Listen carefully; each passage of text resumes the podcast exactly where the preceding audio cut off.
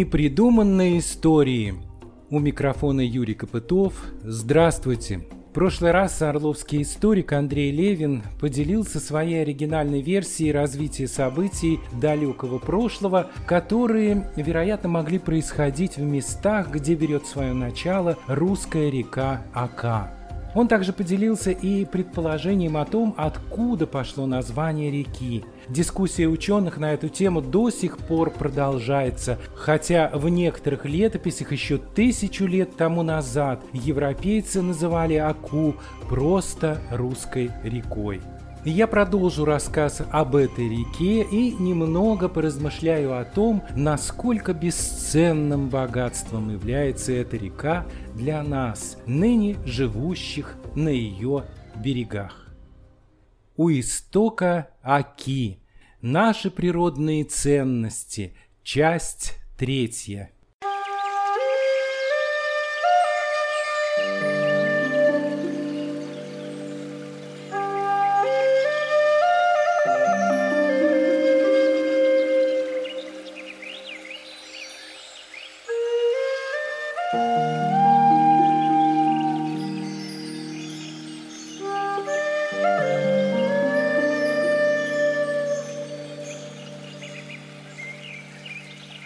Удивительно, но это факт. Ака своим руслом разделяет Орловщину на две природные зоны – лесную и лесостепную. Чтобы оказаться в другой природной среде, нужно всего-навсего перейти или переплыть реку. Географы считают, что различные природные зоны находятся на ее противоположных берегах. Я даже без этого научного определения давно заметил, что один берег у Аки почти всегда высокий, а другой низкий, пологий. И во время половодья низины нередко заполняются водой, говорят даже до трех километров в ширину.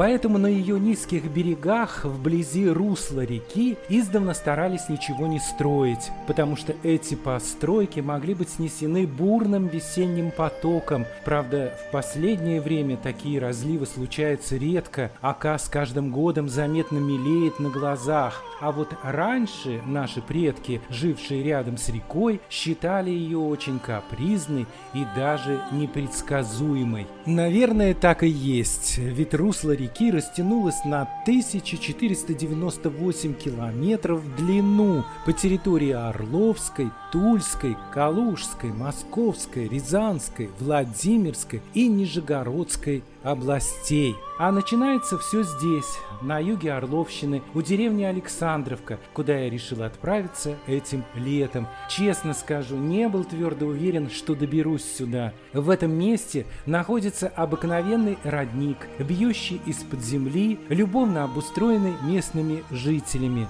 Тут я и записал по горячим следам свои впечатления от того, что увидел. Было очень много сомнений, ехать, не ехать, доеду, не доеду. Кто-то говорил, да там ничего особенного, ну подумаешь, небольшой ручеек, и вот и все. А теперь скажу, надо было ехать, это надо было видеть, это надо было прочувствовать. И вот какой-то дух здесь особый, воздух и пространство чем-то особым заполнено. Я рад, что поехал и увидел это, и почувствовал всей своей душой воздух этот, эту красоту, которая окружает эти места. Тут и деревья какие-то особые, есть даже хвойные деревья. И такой запах они дают хвойный, чистый, ароматный и даже терпкий какой-то. Замечательное место. Если у кого-то будет возможность, заезжайте сюда, посмотрите.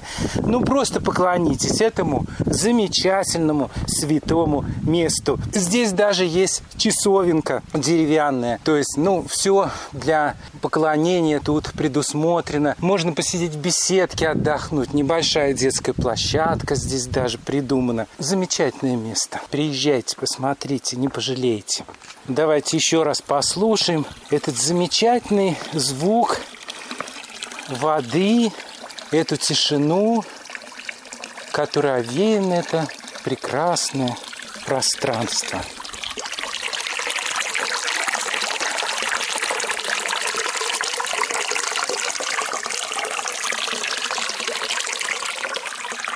От источника Оки до районного поселка Глазуновка нужно ехать 21 километр. Я преодолел этот путь на велосипеде. Меня сопровождала традиционная для этих мест картина. Поля, перелески, почти полное безлюдье, умирающие вокруг деревеньки. Автомобильная дорога несколько раз пересекает железнодорожные пути. Когда-то это было очень оживленное направление. Оно связывало Москву и Питер с Украиной, Кавказом, Черным и Азовским морем. Пассажирские грузовые поезда шли в Тбилиси, Баку, Ереван, Нальчик, Цхалтуба, Сухуми, Харьков, Мариуполь, Керчь, Кривой Рог, Днепропетровск, Донецк, Николаев, Сочи и Анапу.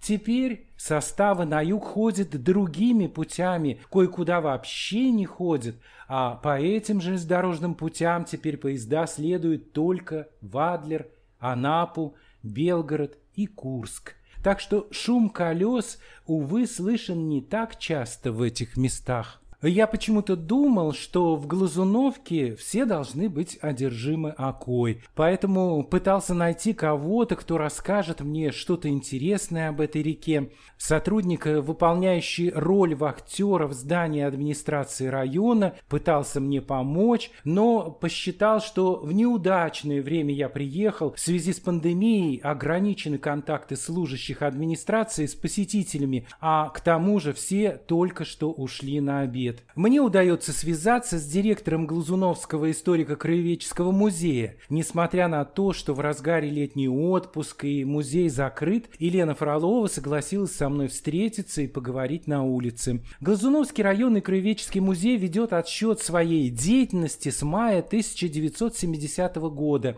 Тогда в кинотеатре поселка был открыт зал боевой славы района. Через 20 лет количество краеведческих материалов заметно увеличилось, поэтому музей Алексей переехал в здание районной детской школы искусств. Здесь он располагается и сейчас. Экспозиция музея размещена в нескольких залах. Она отражает основные вехи истории Глазуновского района и свидетельствует о том, что здесь у истока Оки в давние времена жило восточнославянское племя Вятичей, и в музейных витринах бережно хранятся теперь предметы древних времен, найденные при археологических раскопках. Директор музея Елена Фролова в разговоре со мной высказала несколько своих версий относительно прошлого этих мест.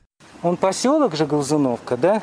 Поселок городского типа. И название какой Глазуновка? Скажите, а вот Глазуновка, от чего произошло такое название Глазуновка? Раньше это была станция Александровка. Но так как э, Александровок у нас в районе очень много, решили перенаименовать и сделали ее по ближайшей деревне Глазунова. Просто немножко изменили и стала она Глазуновка. А так от слова Глазунова идет. А с глазом, соком никак не а связано? А есть э, такое предание, такое народное. А, в общем, у нас же здесь э, станция, железная дорога, да, и вот был там смотрящий, и у него был этого смотрящий сын. Вовка. И вот он идет по путям и видит, что один из путей разломан и едет поезд. Не дай бог, сейчас будет авария. И вот э, он кричит, останавливает поезд, стой, стой, стой, стой. И вот он говорит, ой, какой ты глазун, Вовка. И вот отсюда пошло, может быть, глазуновка.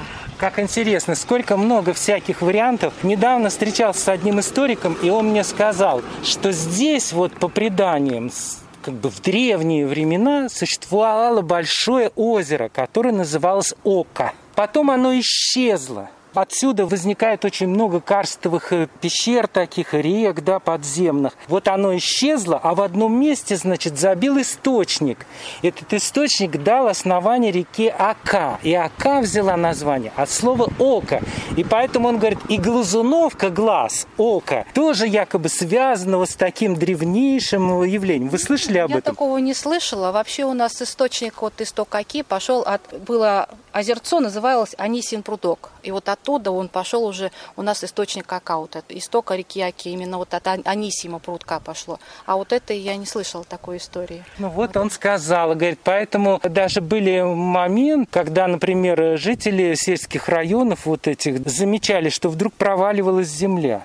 Вызывали специалистов, изучали это явление. Вплоть до того, что огораживали, там приезжали ученые из Москвы, и туда просто вот сколько не бросали всего, и оно туда проваливалось. И слышен был очень сильный шум воды в глубине там. И якобы там вот под нами, здесь, вот на, где мы находимся, да, находится подводное море. Ну, я такой, таких легенд не слышала, даже вот из уст некоторых вот таких сторожил не слышала. Да. Потому что у нас очень мало воды здесь. Вот сколько копают э, скважин, не могут найти воду здесь. Она ушла глубоко. Ну, все равно глубоко, но все равно нет таких вот источников, чтобы видно, что вот тут вот была вода. Подводные да, реки. И, да, подводные реки. Потому что вот кто не копает, не может найти вот колодцы возле домов, чтобы вырыть. Такого уже нет у нас.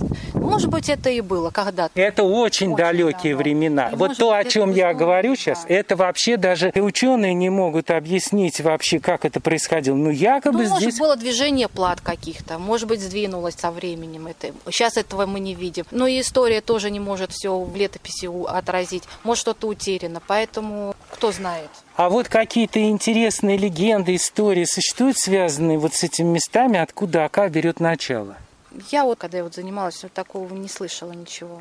У жителей нет какого-то такого трепетного нет, отношения? Нет, нет, вот, э, нет, они любят это место, они э, бережно относятся, постоянно вот мы следим, чтобы территория была благоустроена.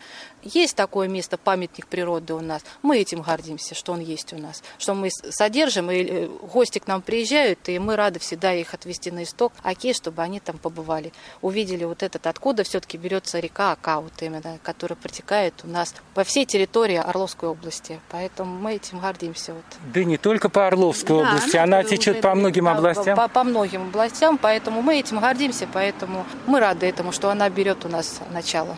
Вы были в Нижнем Новгороде? Нет. Вы не видели, какая там ока, которая ну, в Волгу впадает, нет? Ну нет, я там не была ни разу, поэтому не представляю. Но то, что вот, вот это маленькое вот этот ручеек, вот такую большую превращается. Это в огромную реку. Я в понимаю, огромную. что туда все устекается, несколько вот этих вот рек, вот все вот туда стекается в одну. Но вот э, Ака – это наш символ, символ Орловской области, поэтому мы гордимся этим. Даже э, кто-то мне сказал, что там ведь вот это место, откуда берет начало не только Ака, а якобы три реки, ну как бы источники оттуда возникают. Сосны еще и Десны. Это так? Все может быть. Сосна и Десна, она рядом с нами. Вот да, да, да. Все может быть, дело. что она и тоже немножко питается как-то ага, между ага. Потому что все у нас, все отводы, они между собой пересекаются. И я думаю, все может быть. Нет такого исключения. Место такое, я вот э, ожидал, что там будет, может быть, какое-то низменное место. Нет. Там это, ну знаете почему? Там еще все-таки много посадили деревьев, все-таки, чтобы она не уходила далеко вглубь. И все-таки там смотрят, чтобы все было в порядке, чтобы вот это вот не уходило, потому что где нет вот этих деревьев, нет задержания, но очень большие ямы уже, вот эти ворвы получаются. Угу. А там все-таки мы сажаем деревья, стараемся, чтобы это все-таки было на уровне, далеко, чтобы глубь не уходило. Замечательные места, между прочим, я не ожидал. Мне очень понравилось, и понравилась идея оформления этого места в таком чисто старинном, да, русском стиле вот эти вот идолы стоят, да, вот деревянные языческие боги. Это вот как-то, знаете, впечатляет. Мне это очень понравилось. Ну, это, тут у нас стоит еще с 93-х годов, как вот э, такая вот идея возникла, вот там сделать такой источник вот с этими сказочными такими идолами, красиво, чтобы это... Ну вот они с 93-го года. Кто идею такой подал? Это у нас семья Гординых, Валерий и Андрей. Валерий, он художник по образованию, ага. а Андрей, он тоже с этим связан, но вот отцу помогал просто-напросто в вырезании вот этих фигурок. И вот это их была идея такая, вот сделать церквушку такую небольшую, вот эти вот идолочки такие поставить на территории всего вот этого нашего парка. Это была их идея, которая поддерживается, вот мы сохраняем это до сих пор. Очень выразительные фигуры. У каждого лица свое настроение. Это не просто вот идол, а каждое лицо рядом даже стоящее, одно грустно, другое улыбается. Да. Я удивился, как это можно было вообще, это просто талантливые люди сделали. Да, да, это талантливые люди, которые вот дал Бог нам на нашей вот земле, которые вот восхваляют и оставляют след вот после себя, чтобы остался вот такой вот след, чтобы люди не забыли. Валерий умер А, а сын живет, да, в Глазуновке, у нас здесь, в Глазуновском районе. Он живет с семьей, семья здесь живет. Но он больше сейчас занимается спортом. Ну, чем еще вот примечательно Глазунов? Районный поселок у нас не такой он старый, во-первых, он только 1904 года основания, поэтому таких вот значимых каких-то вот исторических, таких глубоких, чтобы это было на слуху. Ну, можно сказать, что у нас вятичи были э, в XII веке. И вот это официально, что у нас здесь в селе Тагино и в Богородске вот селились древние вятичи. Вот в XII веке это было. Там какое-то место, это, ну, как-то огр... Ну, оно никак не ограничено, просто знак стоит, что там вот памятный знак вот такой, что там вот было э, острог построен от набегов татар, чтобы защищали наши южные границы. Еще Иван Грозно поручил это поставить. Только вот этот небольшой знак, потому что там это есть. И больше ничего такого нету. Директор Глазуновского историко-краеведческого музея Елена Фролова. Замечу, что в Нижнем Новгороде, где встречаются Ака и Волга, Русло Оки в этом месте составляет два с половиной километра в ширину. Это потрясающее зрелище. На меня оно когда-то произвело очень большое впечатление.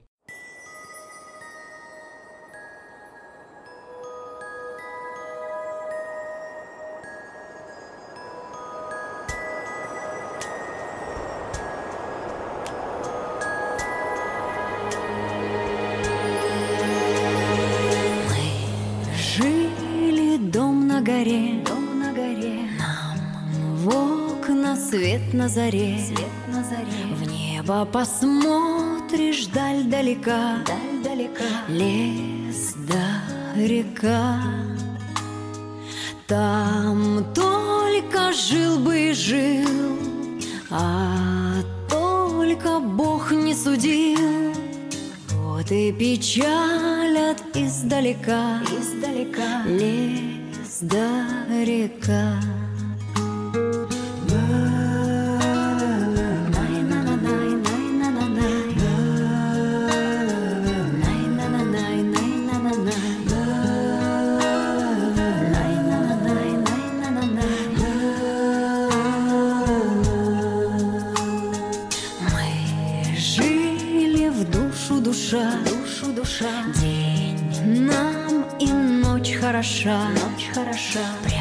Над нами звезды горят, звезды горят. В речку глядят.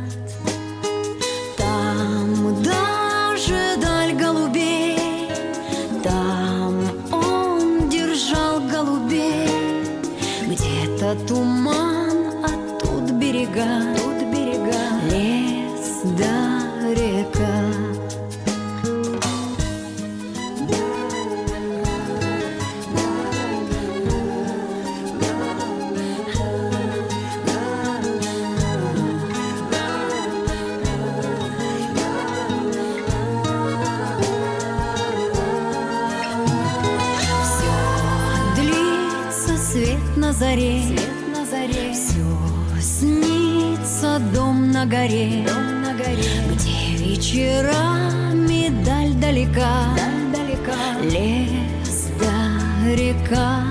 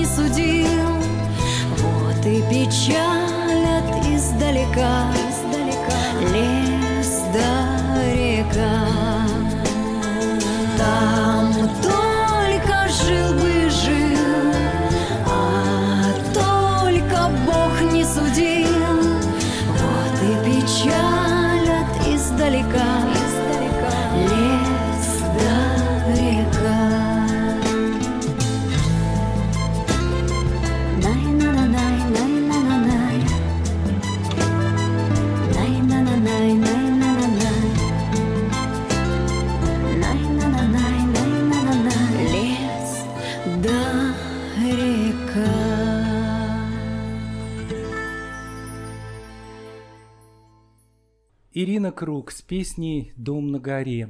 Берега русской реки Оки очень живописны. По большей частью их украшает разнообразная растительность, поэтому давно эти места стали привлекательными для любителей водного туризма и рыбной ловли. В реке обитает судак, щука, сом, плотва, сазан, лещ, окунь, ясь, глазач, белоглазка, подлещик, голавль и даже кое-где встречается стерлядь. На склонах долины реки и на изумительных высоких берегах располагается множество летних детских лагерей, туристических баз, домов отдыха, санаториев, а также размещены многочисленные природные, исторические и культурные памятники. Вдоль реки выросло огромное число поселков, деревень, больших и малых городов. На берегах Оки расположены старинные русские города Орел, Белев, Калуга, Алексин, Таруса, Серпухов, Кашира, Озеры, Коломна, Рязань, Касимов, Муром, Павлово, Горбатов, Нижний Новгород. Для европейской части России раньше Ака была важным водным торговым путем, соединяющим Дон с Волгой. До середины XIX века река была судоходна от города Орла вниз по течению, особенно в период половодья. Наши предки для этого использовали систему так называемых накопительных плотин.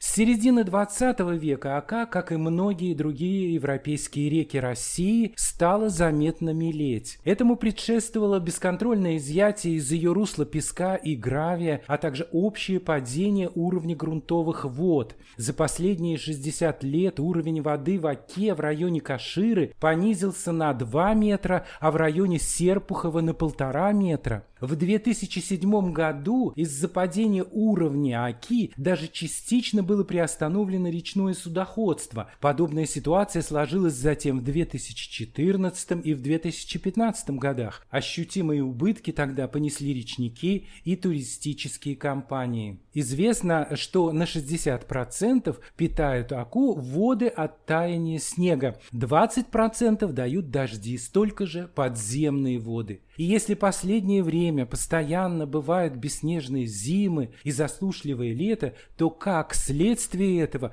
заметное снижение водного баланса реки. А это уже приводит к тому, что местные пассажирские перевозки по Оке выполняются теперь только на отдельных участках, что ниже Калуги, а транзитное речное судоходство осуществляется только от Коломны до Нижнего Новгорода. И то не на всех участках и не весь летний период. К сказанному надо добавить, что обмеление Оки уже привело к тому, что стали исчезать некоторые виды рыб. Через Оку наведено 72 постоянно действующих моста. 10 из них находятся в Орле. Большинство построено еще в советские времена и рассчитано совсем на другую нагрузку, поэтому требует постоянного ухода за собой. Почти каждый ремонт моста в городе в последнее время заканчивается скандалом. В 2007 году на работы по углублению дна Оки из федерального бюджета были выделены финансовые средства, но к этим работам так и не приступили. Об этом сообщают СМИ.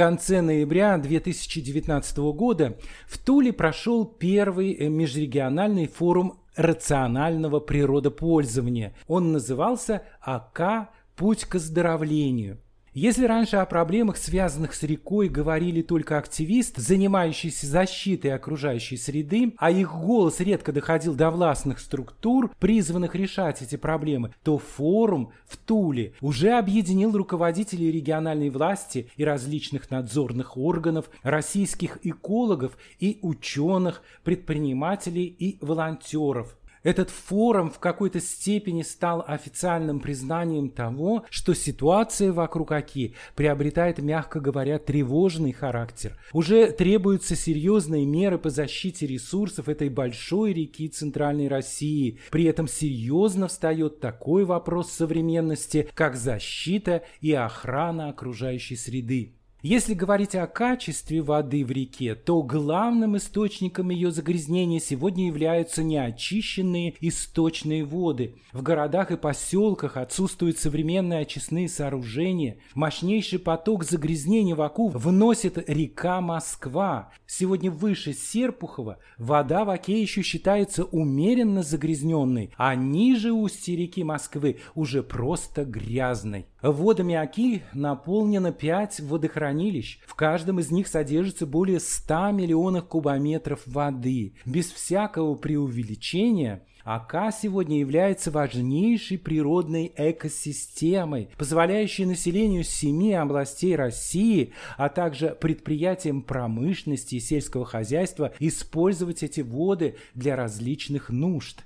На Тульском форуме присутствовали сотрудники Московско-Окского бассейнового водного управления Федерального агентства водных ресурсов. В Орле есть представительство этого ведомства. Я попытался получить в нем комментарий относительно нынешнего состояния АКИ. Заместитель руководителя Анна Угрюмова, сославшись на занятость, посоветовала мне обратиться в другие органы власти, так как ведомство по водным ресурсам не занимается охраной рек и качеством воды в них – Денег на это не предусмотрено. Очистными сооружениями ведает водоканал, администрация города, в конце концов, сами предприятия. Вот небольшой фрагмент нашей несостоявшейся беседы. У органов-то власти нет средств. Как же вот быть-то, получается, замкнутый круг? Значит, ни предприятие не может построить очистные сооружения, ни город не может выделить деньги. И кто эту проблему тогда решает? Каким образом? А, Государство. Это, это не в моих полномочиях отвечать вам на этот вопрос. Понимаете?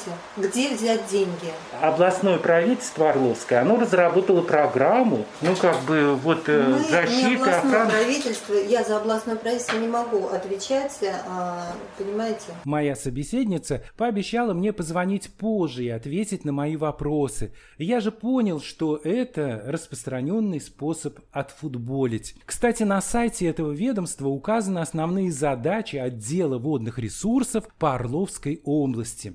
Это улучшение качества водных ресурсов, а также осуществление государственного мониторинга водных объектов, контроль выполнения условий водопользования и финансирование водоохранных мероприятий, рассмотрение и утверждение нормативов допустимых сбросов и достижение целевых показателей качества воды в водных объектах.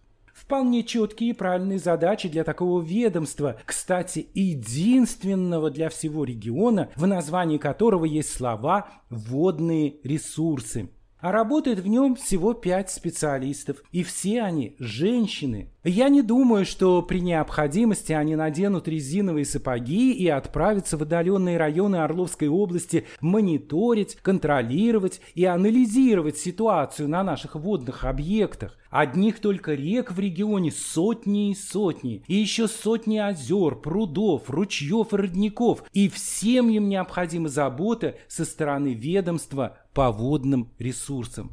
Все прошедшее лето из разных мест Орловской области поступали острые сигналы от жителей региона. То в одном, то в другом районе вдруг всплывала на поверхность воды мертвая рыба, а сама вода в реках приобретала какой-то странный цвет. Причины этих явлений так и остались неизвестны. Вот Тут-то и пригодились бы старания работников водного ведомства, но голос их не слышен. Не случайно российские защитники природы, обобщая проблемы в сфере водных ресурсов, считают, что у наших рек нет реального хозяина, несовершенная сама система управления водными объектами, экологическое образование населения ведется абсолютно неэффективно, везде по берегам наших рек скопилось много бытового и промышленного мусора, а использование удобрений и ядохимикатов в сельском хозяйстве уничтожает рыбные запасы в реках, озерах и прудах, во многих поселках и городах даже в 21 веке еще нет современных очистных сооружений. Мне все эти проблемы хорошо знакомы. Я живу рядом с Окой и постоянно гуляю по ее левому берегу. Для меня уже 10 лет это место отдыха, прекрасный кусочек настоящей природы, немного, правда, изуродованный старыми постройками советских времен.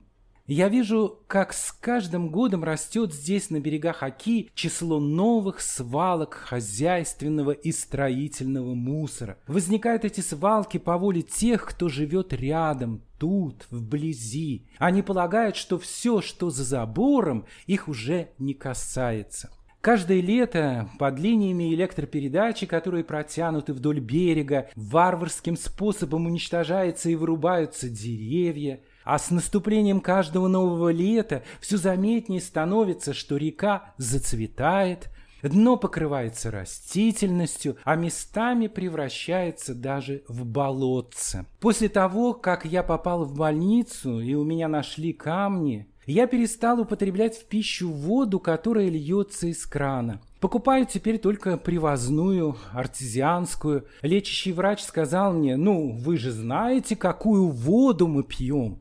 Откуда я знаю? Но в чайнике образуется накипь, сверху плавает пленка, сантехнику постоянно приходится менять, вода отдает запахом хлорки, даже пропущенная через фильтр она невкусная.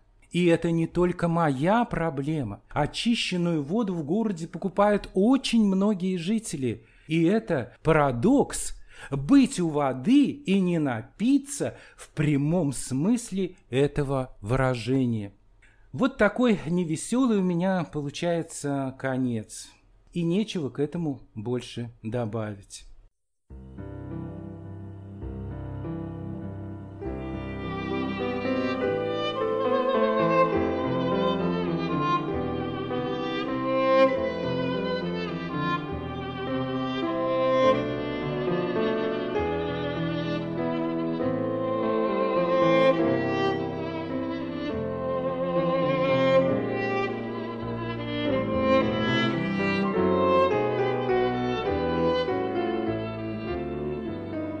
Это была программа «У истока Оки. Наши природные ценности». Часть третья. Я прощаюсь, а в завершении прозвучит композиция на музыку американского композитора Генри Манчини «Лунная река». Эта музыка была удостоена премии «Оскар» и дважды премии «Грэмми». Вот вольный перевод текста к этой музыке.